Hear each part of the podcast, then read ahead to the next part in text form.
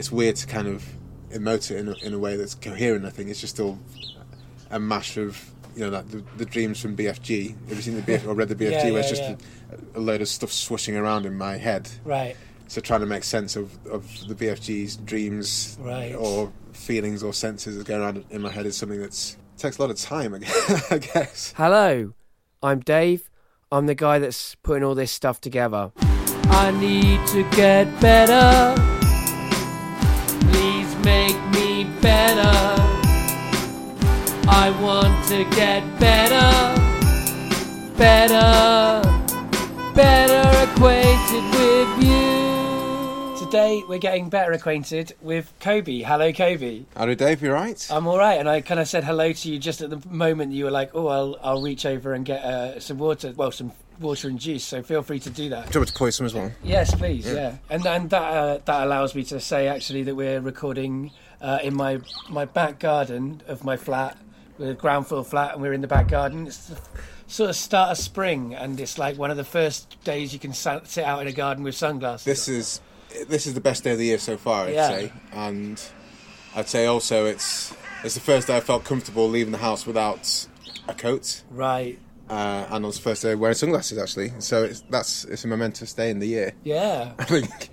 On cue as well there was some like sawing in the background. And it's been like no sawing up till now but listeners should expect that that might happen. We're in london. Everyone's converting their houses because they can't afford to move into new ones. Hmm. So everybody in the whole area are like basically like building like you know the top the top flat will just try and become a house because they need to because they can't buy a, That's a- how they expand. a, a family house. Sure. the flat above us has done that. There's a there's an extra floor that they built up there. So that's a bit of setting some uh, some birds in the background too, which are nice. Yeah, I like the birds better than the saws. There you go. There's the saws. uh, so, yeah, the first question that I ask everybody is, "How do you know me?" So this is uh, it's one way that social media works really well in actually actually connecting people in real life, and it's via the the podcaster support group which uh, Helen Zaltzman set up. Yep. And I think for a year I'd been a lurker on there. Right. And when I was finally ready to launch, I guess my second podcast, and wanted people to collaborate with, and wanted to get other podcasts on, which is Flicks Flixwatch, a movie podcast, and put the call out on on the on the podcast support group. And you're one of the voices that uh, put your hands up and say, "Yeah, I'll be on there." Yeah, I Yeah. mean, it was actually perfect timing for us because we were looking to get on as many podcasts as possible because we had a we had ourselves a, a new podcast Family to Tree, promote. right? Yeah. and so yeah, we came and recorded with you, you and Helen. Yeah. Uh, for Flixwatch, um, the, the we is me and uh, Jen, my partner and Yeah. co-producer of the Family Tree. Had we met in person before that? I don't think, think- so. I I, don't think we've think been at different podcast meetups. Poss- Yeah. Possibly, yeah. Um, but we, I think I quickly kind of checked your back catalogue, and I had, I think when you came, maybe four or five episodes of Family Tree had come out, Right, that's right. and it was, I think that's before shit really takes a turn as to what the hell's going on. at, at the start, at the first, at those first few episodes, it's still like, it's a bit like serial, and it just seems like a random mad drama. yeah.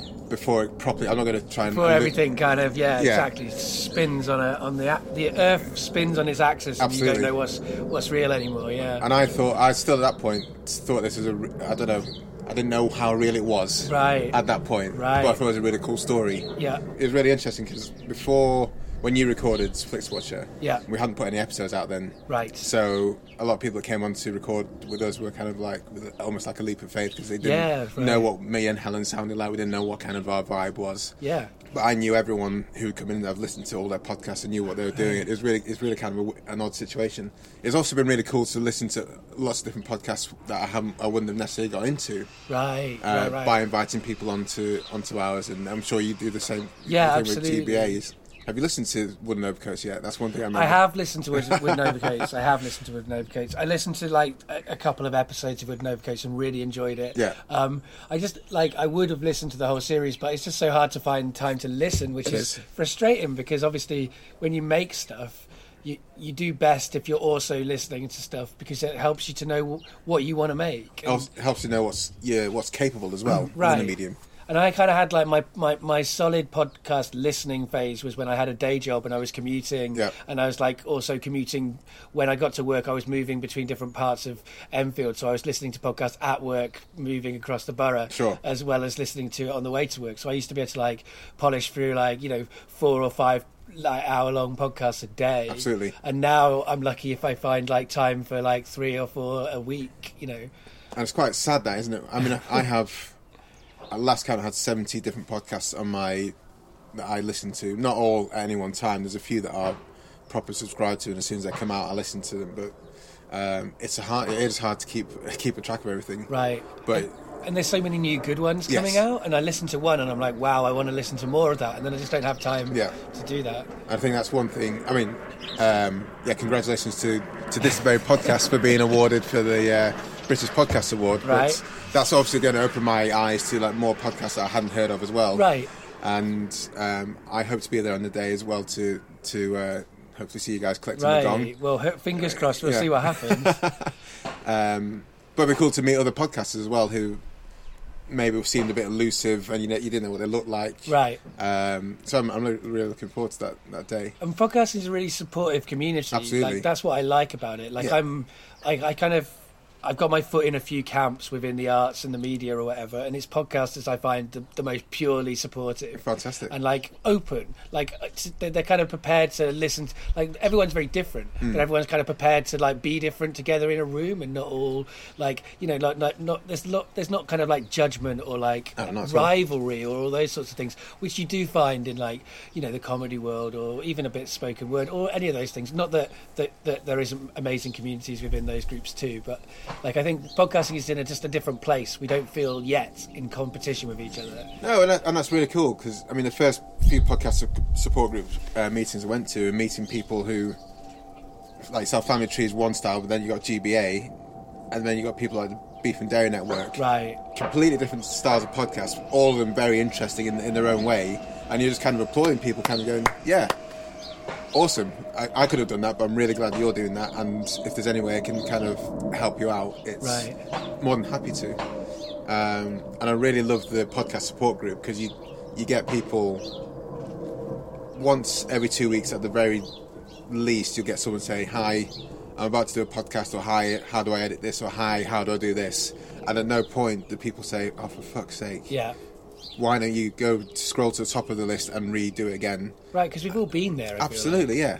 And but there's so many other industries um, where they'll just kind of like shame you. I mean, I I, I learned to code, uh, be a computer programmer, and that was mainly online. And you go in some forums and try and ask a question because it was just you spent days trying to work out yourself. And you go to a forum and say, "Guys, can you help me out?" And they'd be, they'd be like, "Oh, you should know this by now." I'm like, "How's that helping me?" Right. and you know that they'd be able, able to answer the question really within five lines or less of you know five minutes worth to right answer to answer Right. the question. And just kind of think, why, why don't you just help me out? Because Right, because people must have done that for them. I mean, Yeah. that's interesting as well. Because like I, did, I, I, you know, thinking about like because I do a podcast called the Restart Project, Yeah. and that's kind of about kind of. Uh, a lot of that's about the like maker communities and people like sharing knowledge on how to mend things Hmm. and stuff. And again, in those communities online, there's a lot of support. And I feel like if somebody said, "I don't know how to uh, change a, a fuse in a plug," everyone would be like, "Help them," Yeah. rather than Like rather than say like laugh at them. Which you know, and I, yeah, and podcasting has that has that too. And maybe that's because it comes from a similar thing of you have to make it yourself, Yeah. right? You can't just kind of like swan in. I mean, some you know you can. There's people who are, are produced by other people who are just, I guess, podcast personalities. I guess, but as a as a rule, we all we have to work out how to do it. oh, absolutely, yeah. Yeah. and you like seem to me like as someone who's got a lot of ideas on how to do it. Like one of the things I've been really impressed watching Flix Watcher is first of all it's a very it's a good show. It was lovely being on. Cheers. And like we had a lot of fun. And I and listening to it as well, we were like, yeah, we're on this episode, but we'd listen to it without us. Do you know what I mean? It was Yeah. like, a, yeah, again, like I wish I had all the time in the world to listen to as many things as I want to listen to, but it was like, yeah, that's a good show. You guys have worked it out really well. Like it's like structured really nicely. Thank you. But but also like it's but it's also it is a, a really intelligent idea to get other podcasters as your guests and to record like in the, in a double batch like Yeah. you do. Like it gives people like an investment for us to promote you and like there's a lot of like I'm not saying it's cynical. I'm saying it's a it's it's intelligent. Yeah.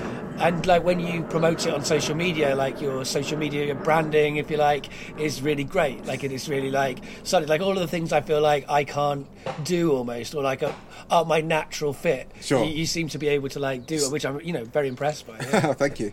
Well, it is my job. Uh, Right, my, right. my my my second career, I would guess, um, second turning career. But yeah, the whole podcast, the bringing other podcasters on had yeah, kind of killed a few birds with one stone. Right. A in the fact that when you're bringing other podcasters on, they already kind of know how it works in terms of speaking on the, on the microphone, having their own opinion, and not being afraid to kind of say what they want to say and th- things like that, which makes the conversation flow more naturally. I would, I would hope. Yeah. And secondly, it's like yeah, there's that added bonus of being able to say, well, the family tree's on here, so we could we could plug you uncynically, and Exactly, you can plug yeah, us yeah, yeah. uncynically, and it's we've kind of been brought into the community quite quickly. I feel because people would want to get involved with people who are in there, and it's um, it's really cool to see people from a variety of different podcasts and just getting involved and wanting to work with each other in, in some way, shape, or form. Yeah, I mean, and that's on both sides. Well, I think you came into the community with like very open, open hands. You were offering things as well as asking things. Like it was very even. Coming on your show was beneficial to all of the podcasters who came on it, but Mm-hmm. also you were you you know you've been very like free with your time. You know, you had you hosted uh, a couple of podcaster support Yeah, meetups and one, stuff like that. Yeah, at least what yeah one, and like you've you've you, you know that sort of thing. I think. That means you get welcomed into a community really quickly. I think, I think, and and I'm not saying again, I'm not saying it's cynical. No, I think it's good. Like, I think it's great. I think that that is kind of just my be excellent to each other Right. kind of attitude. That Right.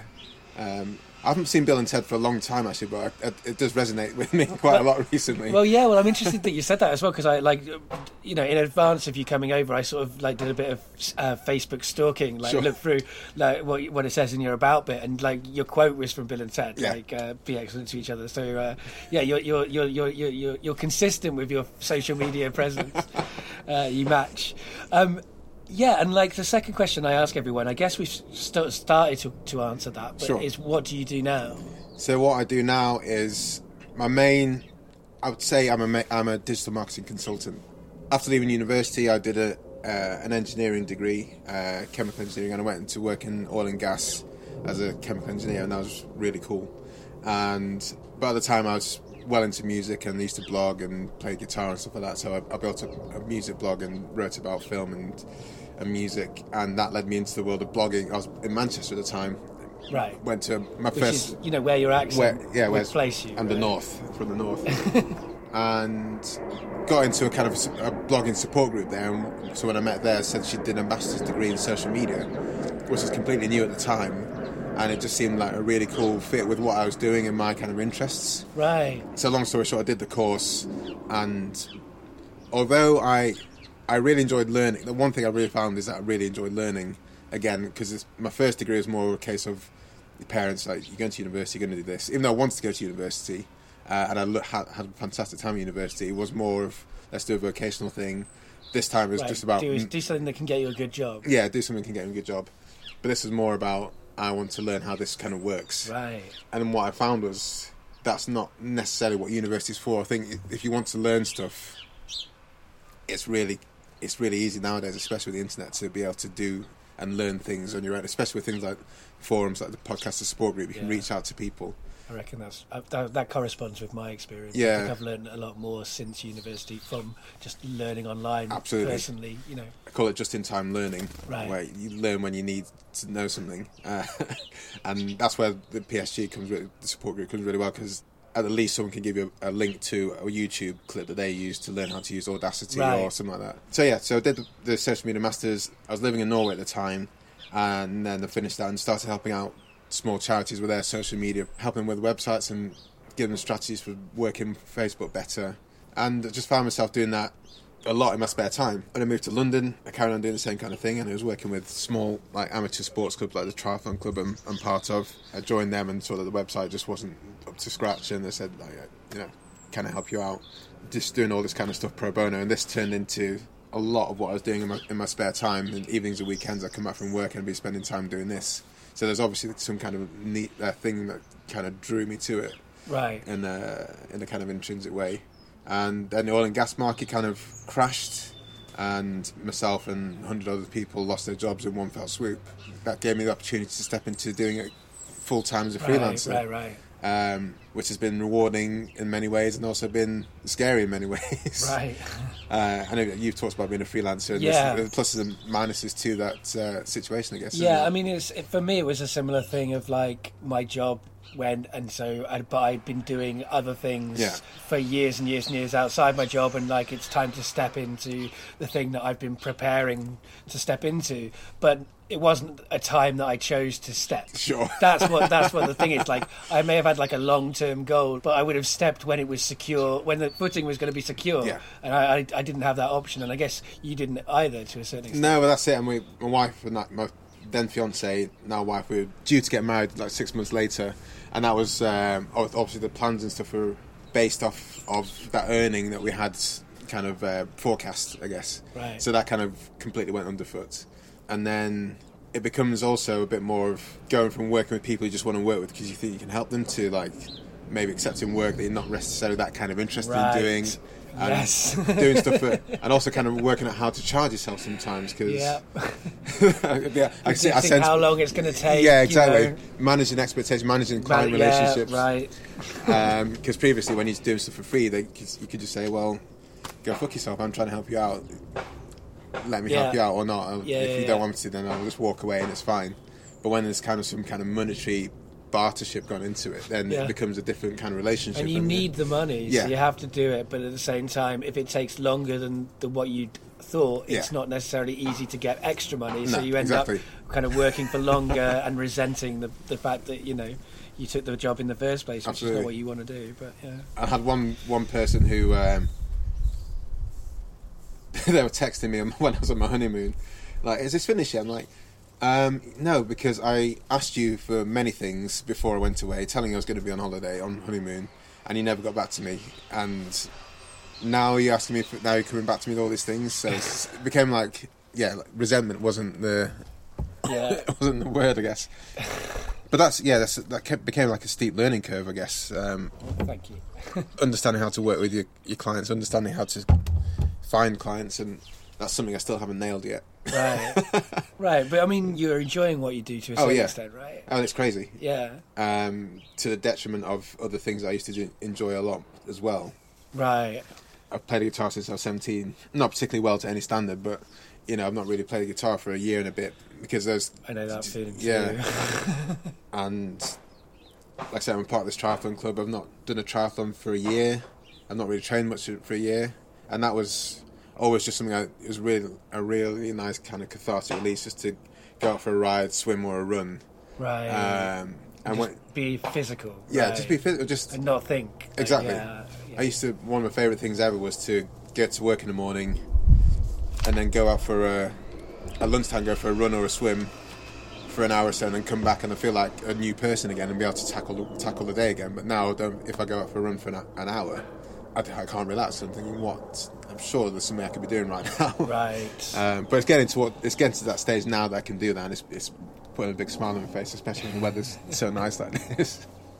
Yeah, right, exactly. Like it just takes time Yeah. to to learn how to balance it all, and I'm I'm doing better this year, but I I, I, definitely still feel like it's a, a thing I'm I'm perfecting, Mm. and like yeah, like just playing guitar. Like yeah, like I wrote a song this year, and that's like the first time you know hardly played at all last Right. year, and that sort of stuff is the sort of stuff I.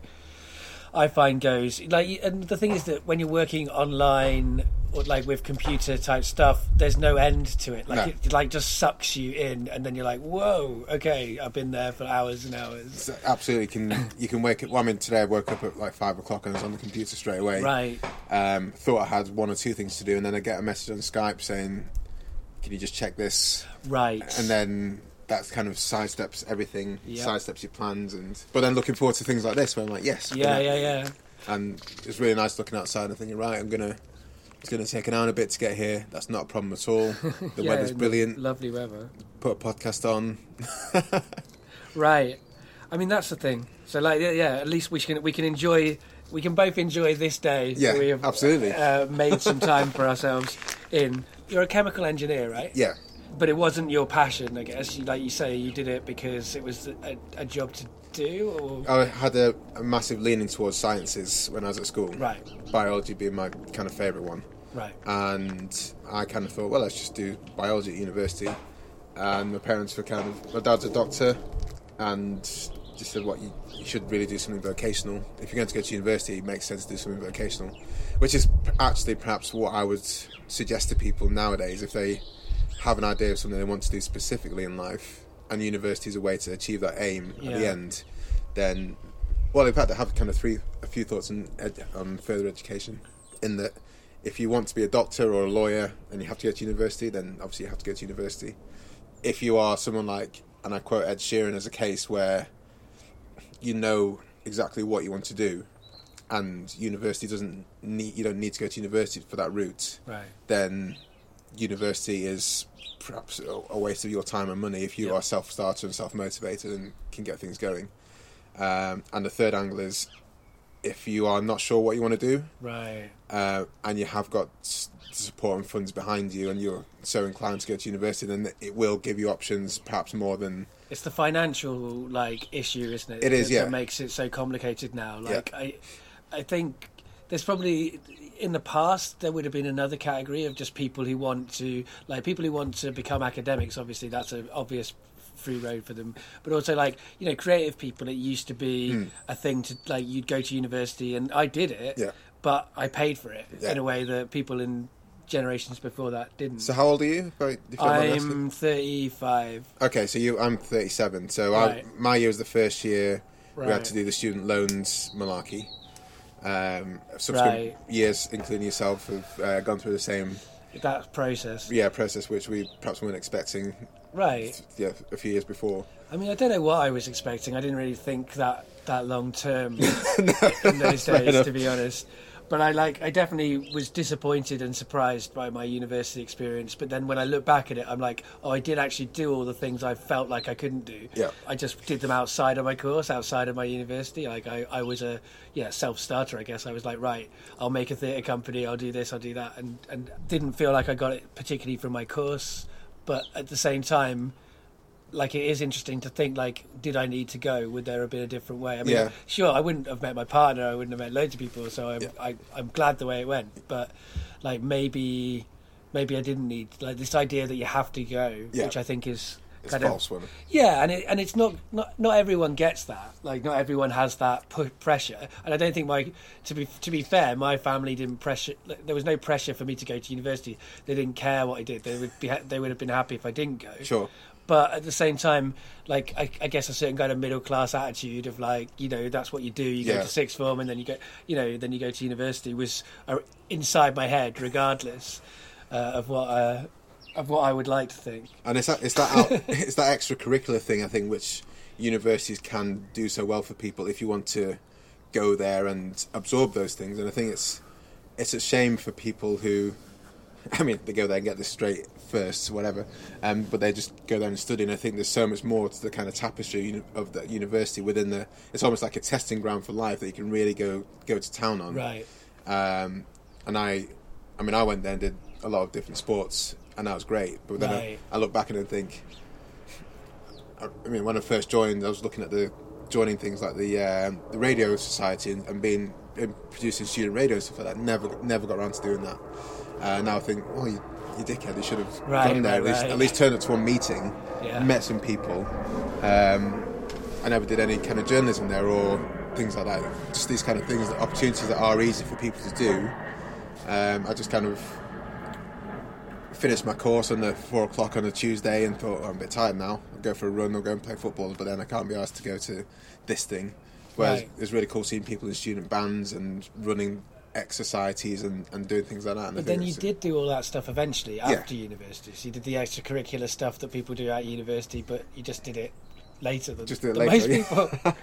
and I guess, and so you, at that point, you would you you were being a chemical engineer, and Yeah. that was what you were sort of uh, put putting your extracurricular activities around. Well, it's been ex- a chemical engineer and hanging out with my mates. Right. Is the and I really love my friends. I've Yeah. getting from university. I think they're yeah, Right, right, absolutely, right. absolutely amazing. So I wouldn't change. I would. I don't think. I would, yeah, yeah. And also met my wife in my course. Right. So right. again, yeah, me, me too. We're not married, but yeah.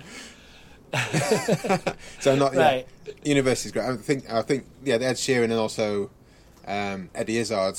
He went to Sheffield University where I went to, and um, his reason for going to university was to go and then join the Sheffield equivalent of the Footlights. Right. because that's what he wanted to do. Right. wasn't really caring. Didn't really care about the the course, um, and that's what it does give to you. And if, I think to people, if you are interested in joining those, if you are interested in being in performing arts, and you are have the drive and intelligence enough to go to somewhere like Oxford or Cambridge, Yeah. then somewhere like yeah, I would consider going to join something like the Footlights because I think you have a fantastic grounding for a future career in those kind of performing arts. Yeah, I mean that's true, and and even if you don't go to Oxford or Cambridge, Yeah. the, the the way it works partly is that you meet a load of people who are all going to go and do completely different things to you. Yeah. And so it just means that by the time you get to our age, all of the people that you met and you were mates with have become like relatively successful or like in their separate fields, Fields, and yeah. then you have all of these connections and networks that you wouldn't have had if you just stayed within your original kind of Absolutely, yeah. group. I think that's part of it. And I think that's one tip. I think that's one problem is that kind of uh, insular bubble of hanging out with people you know Right. very well. And one re- one reason I went to Sheffield rather than Leeds is because most of my friends at school were going to Leeds, and I thought, well, they're, if they're going to be my friends after university, I don't need to be there playing around with them every day. I Right, you can meet new friends. Exactly. Yeah. And yeah, so so happy I did that. And I think one thing nowadays we need to be careful about, which is kind of being self-reinforced by things like the internet, is that kind of liberal bubble of Right. what who you hang out with Yeah. is reinforced by who you see online. And and I don't I don't read the Daily Mail, for example. I'm, I'm re- I read the Guardian online, and I, you know, Yeah. naturally when I go to Facebook, it presents to me the friends who I am more interested in hearing from. For example, yeah. so when things like Brexit happens, it's like, oh, I did not I did not see that coming. Right. Absolutely. Um, I mean, I think I'm lucky or unlucky enough that my social media bubbles still show me some of that stuff. right. Like partly, partly because I kind of have quite a broad range of people that I know, and they have some. There is there is some difference in the politics within those groups. Good, yeah. Uh, they're not like. There's not that much difference. Like we'd all probably be on the same side if if it comes to that. But uh, but it's but it's a bit more like yeah. There's a little bit more argument within it. But also I I guess a lot of the people I follow on Twitter or or I'm friends with kind of keep an eye on the tabloids. I see a lot of what the tabloids are doing, even though I don't read them. Sure. Like, there's a lot of like constant critique of what the tabloids are doing. So I I did expect Brexit, sadly. Oh no. Well, I don't know if that's an honest situation. No, I don't know if it's good or bad. I mean, I didn't. I've not always made. I've not always known things were going to go bad. I voted for Nick Clegg, like with the hope that Well- that would be a new change. I, I mean, I've, I've been, yeah, I've voted Liberal all the time. I, I've, I, what, I'm, I don't- really have any particular strong political leaning, although that's perhaps changing a bit more in the past past years. Right. Uh, but the, I was voted Liberal Democrats, and I was happy when there's that kind of, what was it called? The coalition. Coalition. Yeah. I actually thought that was a good idea. yeah, in a way. a lot of people hated it. Um, and when Nick Clegg turned turned on his heel and said that, oh yeah, students, you know, what, what did he say about the students? I can't remember, but um, he wasn't going to rescind the yeah, student loans. he didn't sort out the student uh, issue that, like he said he was going to. Yeah. like he was going to like yeah get rid of that. and that kind of made a lot of people think I was a bit of a shit heel. But then I I previously thought that I don't think one, one any one person has that much power. So it's not just down to one person or him. Sure, I don't think it's all down to Nick Clegg. No, Certainly exactly. not on his own. But I think like it was it's a, it was a complicated time. Like I, in between before the coalition formed, Yeah. when they were in talks, I was outside the Lib Dem headquarters, kind of like protesting with a lot of other people. Oh, really? Yeah, but like weirdly, I was like stood next to Billy Bragg, which was a bit surreal. um, but like that, but that was about like if you go if you go into coalition with the Tories, make sure you get good. Can like get good terms, Sure. and the terms we were pressuring for was to, to sort of push for proportional representation and Yeah. sort of change the structure of parliament to be to be a better one. Um, and so I was very disappointed that they didn't do that. And then I do think, looking back now, you can't argue that the Liberal Democrats, in some ways, uh, reduced the damage that the Tories were doing. Absolutely. But they also kind of, uh, kind of made the Tories look better as well. So there, there's there's two sides to that. Like Yeah. like uh, I don't think that gay marriage would have been uh, passed without the coalition. Oh, do not? I don't think so. I think that whilst David Cameron, I don't think he gives a shit uh, either way. Like I don't think he's prejudiced, particularly against gay people. I think Hmm. he, he he thinks their money's as good as anyone else's money.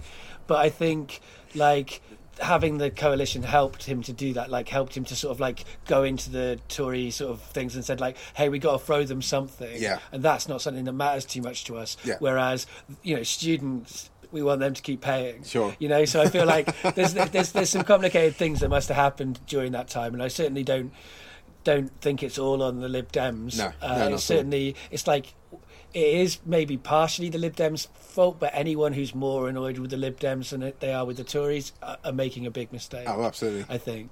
I was I was pretty gutted for. I don't know why I felt disappointed for the uh, Lib Dems in the last election where they just lost, Yeah, they A massive lands- destroyed, yeah.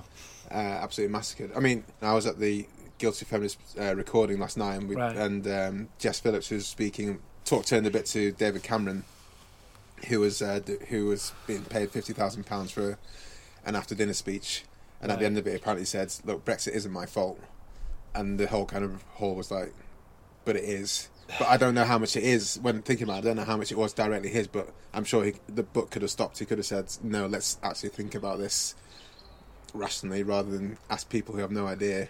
I mean, he What- chose to put he he chose to put the referendum in. Yeah. His him and the people advising him Yeah, uh, chose to do that. They chose to use it to get elected in a way. They chose to they chose to kind of and like and if he did if he really didn't want to leave Europe.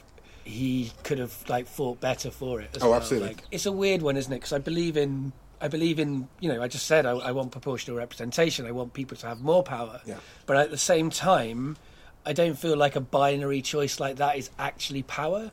I think that that's a mistake. Like in in order to, to create a good society, you have to have nuance and complexity and thought go into it. It's Yeah. not like yes or no. Yeah. Like I don't like things about Europe.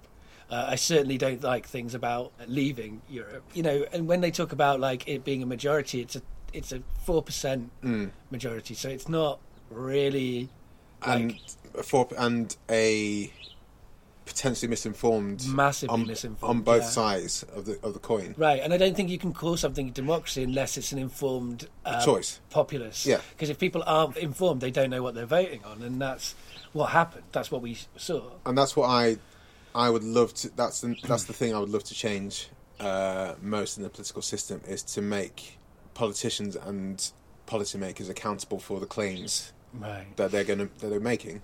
I mean, Yeah. this three three hundred fifty million pounds to the NHS thing completely unfounded, but no one seemed to think that was an issue that that was being touted as a key a key policy for leaving the EU. And hours later, N- Nigel Farage is saying, "No, that's not what I said." Well, he, I don't think he said it, but it was part of Boris Johnson's kind of claim, and that was Oh, t- yeah, I painted on the on the side of the bus, wasn't it? Yeah. Um, but then it's just kind of, oh yeah. Uh, I mean, we said that, but hey, Well, like the deal's getting worse and worse and worse, and the conditions of the future being tied in with worse and much worse entities than the European Union. Which you know, like I say, like I, I have some criticisms for for Europe. They haven't welcomed refugees as much as they should. They tie up kind of business interests, and they don't help help people in lots of ways. But I don't think the answer is to partner up with Saudi Arabia and Trump. Like I don't feel like that's like a good way. you know, it doesn't Doesn't make work. any sense.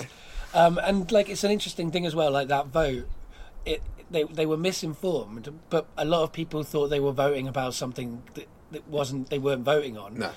But the thing that they thought that they were voting on, it's really depressing that the that the percentages went that way, right? The, the fact that they they were voting on freeing the United Kingdom from shackles that Right. don't exist from Well, it- foreigners, quote unquote. Exactly. They were, they were they were they were voting because they want less immigrants, but they weren't understanding that that has nothing to do with Brexit. Migrants will still be here, Yeah. with or without Brexit. So they're not getting the horrible thing that they wanted, Yeah. which was you know something that I I I mean. I, I'm not surprised. Like I say, like I'm not surprised, but I am. It's like how it's always surprising to hear that people would vote to bring back the death penalty.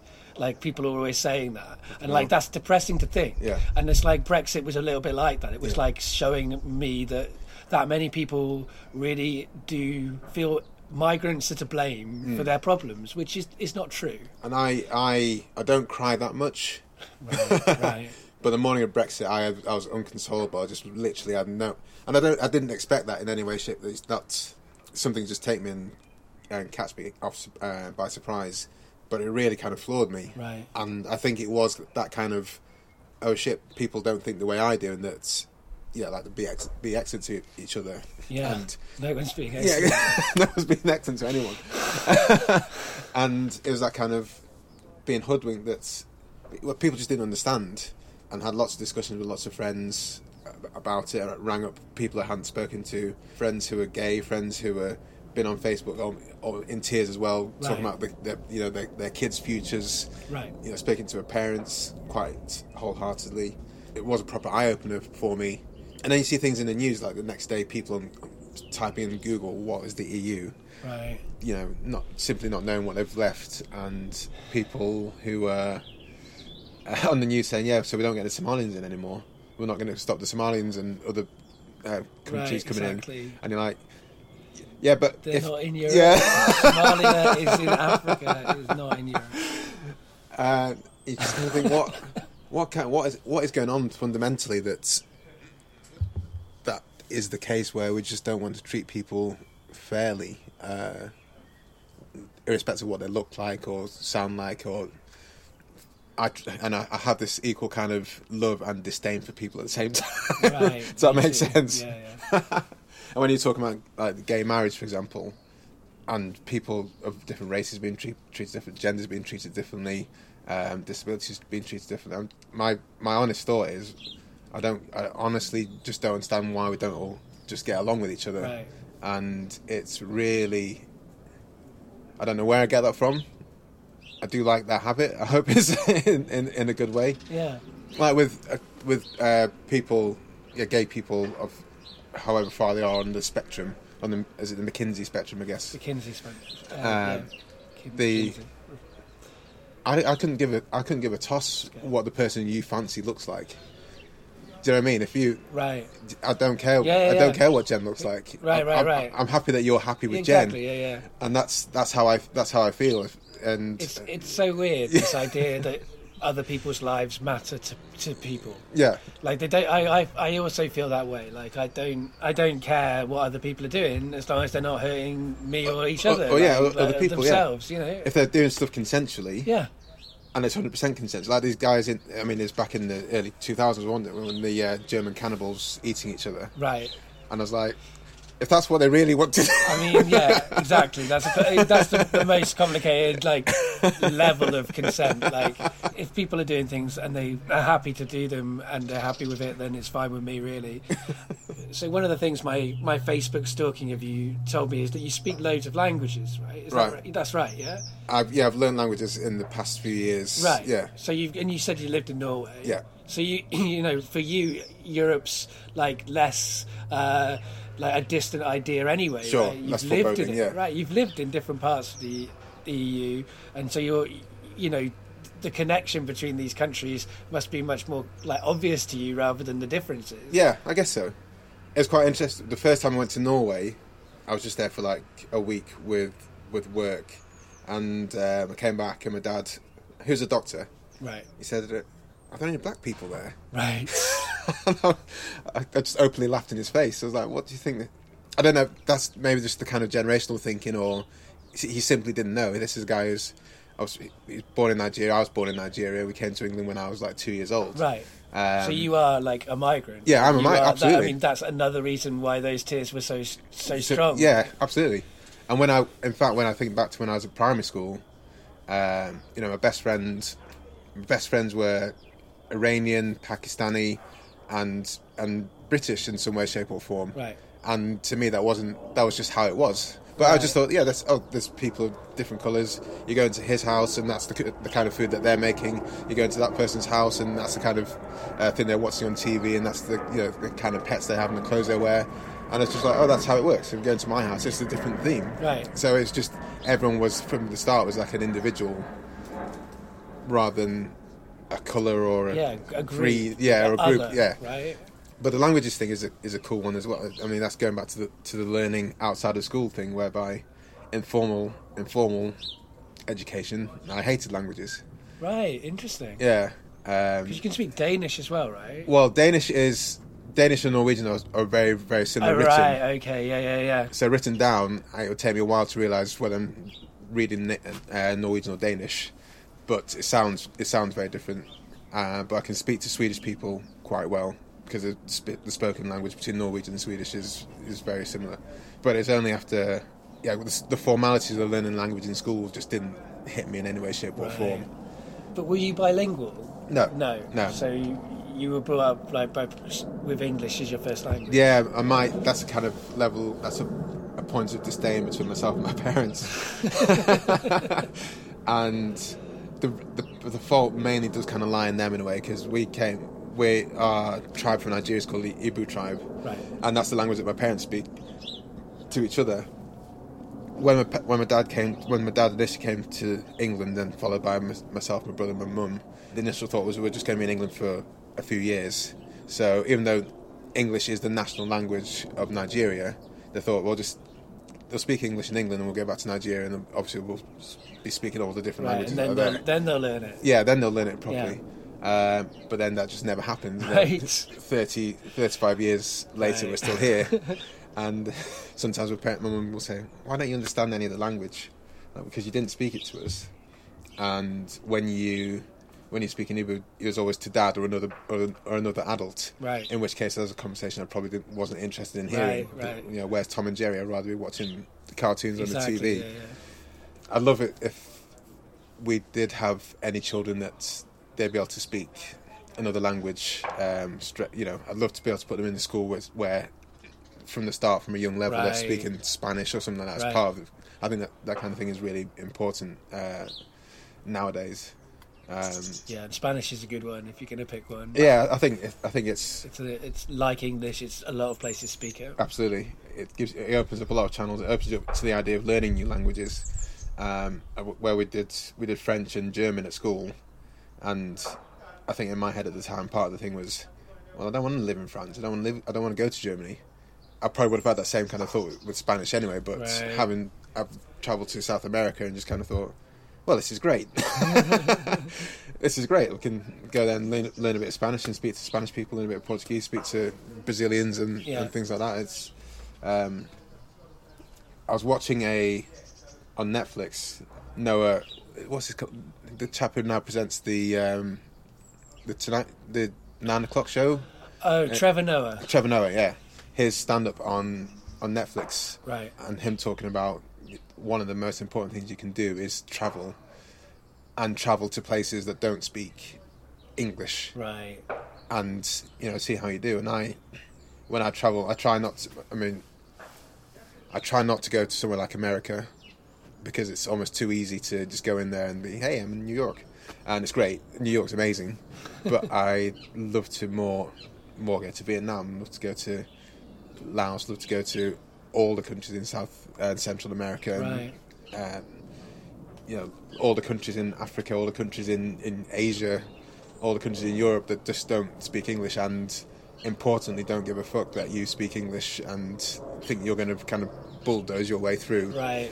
Um, Yeah, I mean, when I went, like, I went on a school exchange trip to Japan Yeah. when I was a kid, and everyone there just wanted to learn English. Yeah. Like the parents, the host family wanted to learn English Sure. of me. And like the, the, the we watched films and the subtitles were like no they were English films with Japanese subtitles. Yeah. I was like, well, I'm not learning. I'm not, I mean, I didn't mind because I didn't care, but I should have cared. And like looking back, I'm like, uh, you know, I, I can understand why they wanted to learn English, Absolutely. but I, I also could have done with learning some Japanese. Yeah. it's, it's cool that nowadays kids are learning those uh, languages with different scripts other than the Roman Yes, scripts right. in, in school. Uh, so the Russian Cyrillic and the Japanese and the different Asian scripts and, and Greek as well. Yeah. Um, I think that's something that if, if I was at school, I would have turned my head away from it even further, Right. you know, even faster. Like, Right. I have to learn how to write in a different way as well. Yeah. Uh, do you when when you um, can you read music when you say you, you play guitar, or do you Um, are you a tab person? No, I'm a. I'm not even a tab person. I, Okay. I'm a chords person. I Okay. can write down some letters and I can play them. uh, yeah, I mean, I'm. I'm. I'm more like I can play basic chords so that I can write songs. I mean, Sure. I've, I've, over the years, I've got better at certain kinds of guitar playing. Depends on the context. I can do quite good choppy, loud, just do it in, in, a, in a band. Do you wish you'd learnt music notation? yes, yes. Yeah. And I guess it, I guess we did. I think they were taught. Like Yeah. I, I know bits and bobs. I learned, tried to learn violin for a bit. Okay. So I, I should be able to read music. I can. I know the difference between a minim and a crotchet and a quaver, and I can draw a semiclef. But I mean, I don't know. I don't. I can't read music. Yeah. You know, I can't read the language of it. And that's one of my that's one thing I'd love to do more of. Right. Yeah, I can't read music, and it's had all the opportunities to read music. Well, to do had to record, and my parents said "Do you want to do music classes, uh, and at the time, every kind of indication of any kind of uh, representation of learning music was just that it was boring to do, Right. and you're doing the scales. La la la la la la, on, Right. on a piano kind of thing. I just Right. thought that's not interesting. Um, but I didn't realise that all the music I love is built up on these kind Right. of things. And at the time, I kind of turned my nose up at classical music, but then loved the fanfare from Star Wars. Right. Do you know what I mean? It's Right. just you just don't I just don't understand that these things are I was like that. I went to a guitar teacher at school, and I was going to learn guitar from him, and then he was like, "You need to learn all the notes," and I was like, "No, I want to be able to play songs straight away." and so I, so I didn't learn notes, and I went off and learned chords off mates, and like I, I feel the same way. Like now, I really wish I'd learned. And I, I think there's maybe a, a midpoint. Like if you if you're teaching a kid, Yeah. like it's probably a good idea to teach them something that they like Absolutely. straight away. So I think you could teach someone how to play the chords of a song they like, and then once they're playing that, mm-hmm. go now let's learn the let's learn the other stuff. see how- let's show you how this works, Yeah, actually. exactly. Yeah. But I mean, that said, like I I'm the one who's missed out, not the guitar teacher. no. Before we started recording, one thing you thought would be interesting to talk about was Yeah. kind of what your past year has been like, and that includes Brexit, but I guess not just Brexit, and how this has been a kind of reflective year for you. Hmm. What's that been like? it's been it's been a it has been a tough year and it's been um it's one I've not been I've had to often take myself take a step back and think what's going on what what pieces are moving around and um try and not try and work out how things slot together but try and have an overall kind of understanding I mean if you take it from year to, from yeah April to April, the, almost the financial year, because the start of 2016 was like great, yeah. Yeah. But then Brexit happened. Obviously, that led into Trump Right. going on.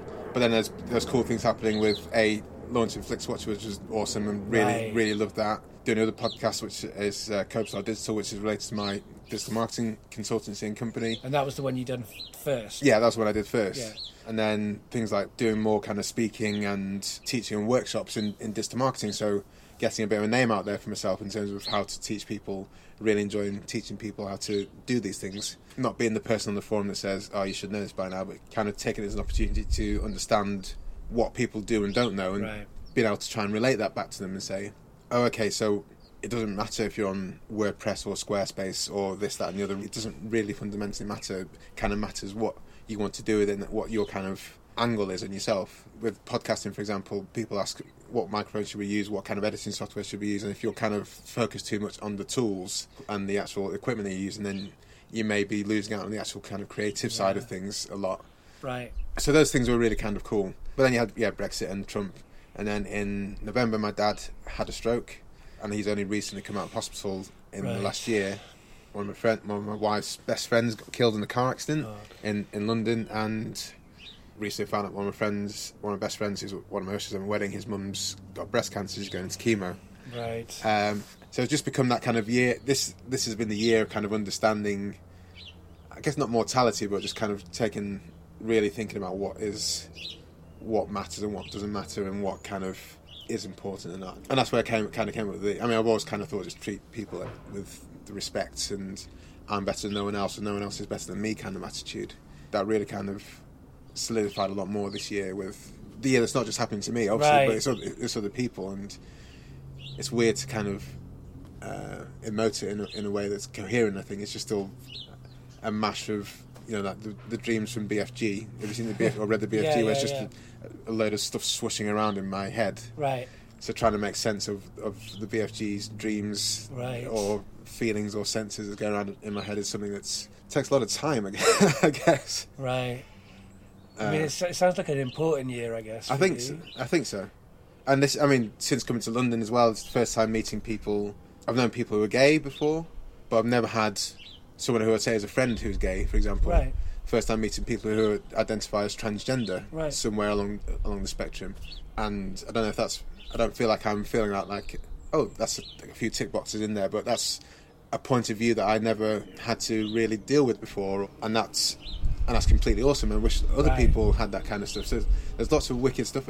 Like the first time I heard someone announcing their pronoun in the conversation before, I don't know. I wouldn't have scoffed or would, have kind of looked on it with a, what, what on earth are you guys doing? Right. But now understanding that people want to be referred to as the whichever pronoun they want to be referred to as Yeah, yeah, yeah, yeah. and Absolutely. and that's absolutely fine. and I'm still loving the fact I'm learning about different people in different ways. I mean, it would, it would be wonderful, I think, if, if if it like it's really lovely hearing you say that though. Like it, one of the things I think is is sad that is that so many people don't look at when they find people who are different. They don't go, "Oh, that's interesting Yeah. and uh, great," and instead they go like, "Oh, I don't want to know," or "That's weird." That's you know. Whereas you're like embracing those Well, those those, and that's great. You're embracing difference and like and enjoying it. I know I've, I've heard you talking about it on GBA and also some of the, the cuttings as well and the family tree. Right. The kind of L, LGBT QIA, QIA, yeah. yeah. I mean, that was the first. That was. I mean, when I was at university, it was just L, LGB. Yeah. Um, and when T went in there, when Q went in there, I'm sure I, first time I saw that writ- written down, there's perhaps a small scoff from me. Yeah, thinking, yeah, yeah. I think that's What's that for? reasonable in Yeah. some ways. And I, the I is the newest one for me. Right. Is it intersex? Is it? Yeah. Yeah. But yeah, and, and that's. I just think, just love everyone to be happy and not hurt each other. Right. So whatever makes you like the happiest, and um, but doesn't impinge on other people's happiness, is absolutely a okay. Right. And I don't know how I can affect that in any way. I don't know if I can. If just being aware of that more is a, a huge leap forward, and trying to impress that with people is is a is a good thing. Is really I just I feel happy that I'm in that kind of space of of being there. And I went, like I say, again going back to the the guilty feminist recording last night. I was there. I was there by myself. My wife's away today. She probably wouldn't have gone anyway. She doesn't, she doesn't listen to the podcast. um, I think it's a it's a, it's a fantastically awesome podcast, Yeah, and it's it's great show. and it's fucking hilarious. And out of absolute randomness, a girl directly behind me was my, one of my friends from school, and I hadn't seen her for like five years. And it's such the most. It was the most random. Well, not the most random. There's much more random coincidence. She lives in London. I live in London. We've not seen each other right, for a while. But you know, th- the fact that she was sat directly behind me, and we haven't seen each other for five years, and she was asking me like, "Why? How can you here by yourself? I didn't have you down as a feminist or." So I'm, I'm not sure what that means. If that's a slight against me, or if I do you identify as a feminist or identify as someone? I mean, just like There's a lot of complexity yeah, around absolutely, that. yeah, yeah. I, I, I identify as a feminist yeah, personally. Uh, but there's a few different fem- feminisms, and like, so I, I only identify with some of them. Well, I identify. Um, I mean, when when I first heard the word feminism back in the nineties, it was not one of fear, but I didn't really understand what it meant. But when the the meaning the meaning of it that I take is just treating women equally to men, and Yeah. that's in that in that respect, I'm 100 percent a feminist. That's absolutely one form of feminism. yeah, and that's the way I kind of identify with that. Uh, with the F word, Yeah. people. right, right, right. She was surprised that you were there, and you felt like, well, you. I guess you wouldn't have been surprised that she was there because like, we assumed that a woman might be a feminist, or would you? Were you equally surprised that she was into that now? No, I wouldn't surprise because I mean, our, generally our friends group, our friendship group is quite liberal and, and looking forward. But I, yeah, I, I can't understand any woman that doesn't want wouldn't want women to be equal to men. That is hard to understand. Um, I agree. so in that respect, I, mean, I was there. I was perhaps five to ten percent of the men were perhaps five to ten percent of the audience Yeah. there, um, and that kind of angers me in a way. It's like guys, just get out there and don't be a dick. Um, it's not you're not going to lose your penises by going to a, com- a comedy performance that's fronted completely by women. But it, but equally, it's also like it's it's it's probably good for men to feel like they're in, in a minority in that sense. Oh yeah, uh, absolutely. as well. Like and uh, and and you know, you know maybe the the guilty feminist audience are quite happy that there's a kind of small amount of men rather than a load of men. Yeah, and I that guess might so. change the kind of atmosphere. Dynamics, But. I, but I agree. Like I think that show works for men as well as women, and, and in fact for all genders. Yeah. So yeah, I mean it's a it's been a real pleasure getting better acquainted with you. And like the last question that I ask everybody is, do you have anything to plug? I yeah, I have a couple of things to plug. First thing is Flix Watcher podcast. Of course, that's how we met. That is. Um, still going, still going strong. Really enjoying it still. And I, I realise I don't know if we sketched out the concept when we were talking about it. Yeah, that's true actually. So Flix Watcher, we re- review films on Netflix, and that's the long and short of it. But Yeah. it's obviously more complex than that. So we get two podcasters on, myself and my co-host Helen. Uh, get two podcasters on every episode. They're tasked with choosing the films and bringing it to the party. We've all watched the film separately, and then have like a table discussion about it, good, bad, and the ugly. Always interesting, always insightful always great to hear what people thought of a film and bring different aspects to something that you, you know, I've, I've liked more films I, I thought were complete shite, and it's taken a few points off films I thought were particularly awesome in, in the past. Yeah. And I mean, one key point of differentiation between ourselves and other film podcasts is that we, a, it's the, it's the films on Netflix Yeah. that we review, so we. So anyone listening can also watch them. That's a really great. Yeah, idea. absolutely. That was a creative point actually we thought about because we wanted to do a film podcast, but the the logistics of going to review a film or multiple films Right. at the cinema. Right, right, right. It's, it's costly. It's all sorts of things. Yeah, absolutely. And then there's a kind of timeliness to it that which meant that once we got an episode out, then wouldn't necessarily have that kind of evergreenness. But f- you know, a film on Netflix, which is a reasonable a reasonable monthly subscription, that means that anyone who's interested can watch those films and get Yeah. insight to it, and you know, hopefully recommending films to people that they hadn't thought of. And also, you're thinking about film from the point of view of people sitting at home watching it. Yeah, on, the like, the scoring system. or whatever. Yeah. And so that's that's a really that's a good thing Yeah. uh, about it. It kind of differentiates it. Like it's it it differentiates it from other film uh, podcasts that are out there. Yeah, so we have the, the Netflix rating system or scoring system. I don't think I don't think I'm not sure if we've come up with a particular uh, name for it, but it's it's a cat, it's like split into four categories. Yeah. One being recommendability score, which I, spoke with Helen Zaltzman about this, and she said it makes sense. So that's good enough for me as a word. Small screen score, um, which talks about how relevant, how interesting, or how good is this a film to watch on in the home environment as opposed to in the Right. cinema, which I think is important for Yeah. Netflix. There's some, I mean, I would never.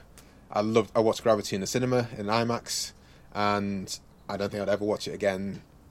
In a different format. Yeah, in a different Yeah. format. It's just there's just no point to that film outside of that. So that that would Yeah. have a, a low small screen score, for example. Jen, for example, I can't get her to go and see a horror movie in the cinema, Yeah. but some horror movies she will watch at home. Yeah. Like it's there's definitely a different kind of approach that you have Absolutely. with these things. Yeah. And then the yeah, the repeat viewing score is a good one because you know your favorite films. You can that's the thing about Netflix and DVDs that you can watch the thing again and again at no added cost. but I mean, it's I like I like that scoring system too. Like I like that, that whole bit because it kind of like it took like it was much it's much it was much more interactive and like it made a lot more sense than any other kind of ratings Oh, good. systems that I've like. I don't like really I don't really like rating things Mm. as you know from where I was was in that episode, but in those episodes. But I yeah like out of all of the rating systems, that's like like one of the nicest ones. Seems fair. yeah, Seems fair. Cool. Well, thanks a lot. Um, right, so that's that podcast, and then you've got an, your other podcast. Uh, the other podcast is called the Cobestar Digital Podcast, and that's where I interview people who are in small business or doing something in digital marketing that primarily, selfishly, I want to speak and chat with them. So Right. podcasting is a great way to reach out and connect with those people. It's a good excuse to Uh, have the conversations you want to have. Absolutely, yeah. and to impart that knowledge onto people who are interested in hearing from those people. So that's really good. That's that's almost like getting better acquainted digitally. Yeah, yeah, yeah. But that's a, that's a lot smaller podcast, and that's more not. I mean, absolutely feel free, guys, to listen to it. yeah, listen to whichever one you yeah, want. Yeah, absolutely. um, but a second thing I wanted to plug was again going back. To, I'm I'm plugging the guilty feminist here a lot. Actually, You have, yeah, you have been. but uh, Jess Phillips, she was awesome last night, and she has a book out called Every Woman, subtitled "One Woman's Truth About Speaking the Truth." So she's uh, a Labour MP, and she's talking about all sorts of things last night. I guess in rape threats. There's a chapter in this book about trolling. I've literally. I came here via going to Waterstones because the book sold out last night at the showing. And I was like, I need to, I need to get this. But I think everyone should seek out every woman, even though I've only read like 15 pages so far, but I'm loving it already, and I think it's a. and I'm not being paid for this. No, sure you're not. I, yeah, that's I, right. I went out and got this myself, and just think um, people need to. It's on the table in front of us. It is, yeah. Um, but I'd, I'd love to plug that on on their behalf because I think it's a it's a really cool thing to to do. Excellent. Well, those are some excellent plugs. um, and the last thing that I ask my guests to do is to say goodbye to the audience. Uh, do you ever listen to the Nerdist? Uh, I have listened to the Nerdist. Yeah. So uh, he he signs off by saying, "Enjoy your burrito." that's true. So I'm going to sign off in that way. Feel free. so enjoy your burrito, guys. Enjoy your burrito. If you want to, you can vote for Getting Better Acquainted or my other podcast, The Family Tree, for the British Podcast Awards. There's a listener's choice option as part of those awards, and your listeners, and maybe, just maybe, you will choose me. Uh, you can do that over at the BritishPodcastAwards.com. I'm also working on series two of the Family Tree, me and my partner Jen. Look out for more Family Tree. And if you haven't heard the first series, it's all there uh, over on the website, on iTunes, on SoundCloud, all the places that podcasts go to hang out. So you can listen to that show from the beginning. You can follow Getting Better Acquainted on Twitter at GBA Podcast. You can like Getting Better Acquainted on Facebook, and you can find Getting Better Acquainted on iTunes, SoundCloud, those kind of places. One thing that really helps the show, if you have some time, would be for you to leave a rating and a review on iTunes, uh, telling people about the show and why you like it. If you have money to spare and you want to support what I do, then you can donate to the show via the PayPal link that you can find on the SoundCloud page. If you want to support the family tree, you can sign up to the Patreon. That would be so helpful because we're making the second season and so we need a budget. We need to pay people. And so you could help us to do that. But remember, there are lots of ways to get better acquainted.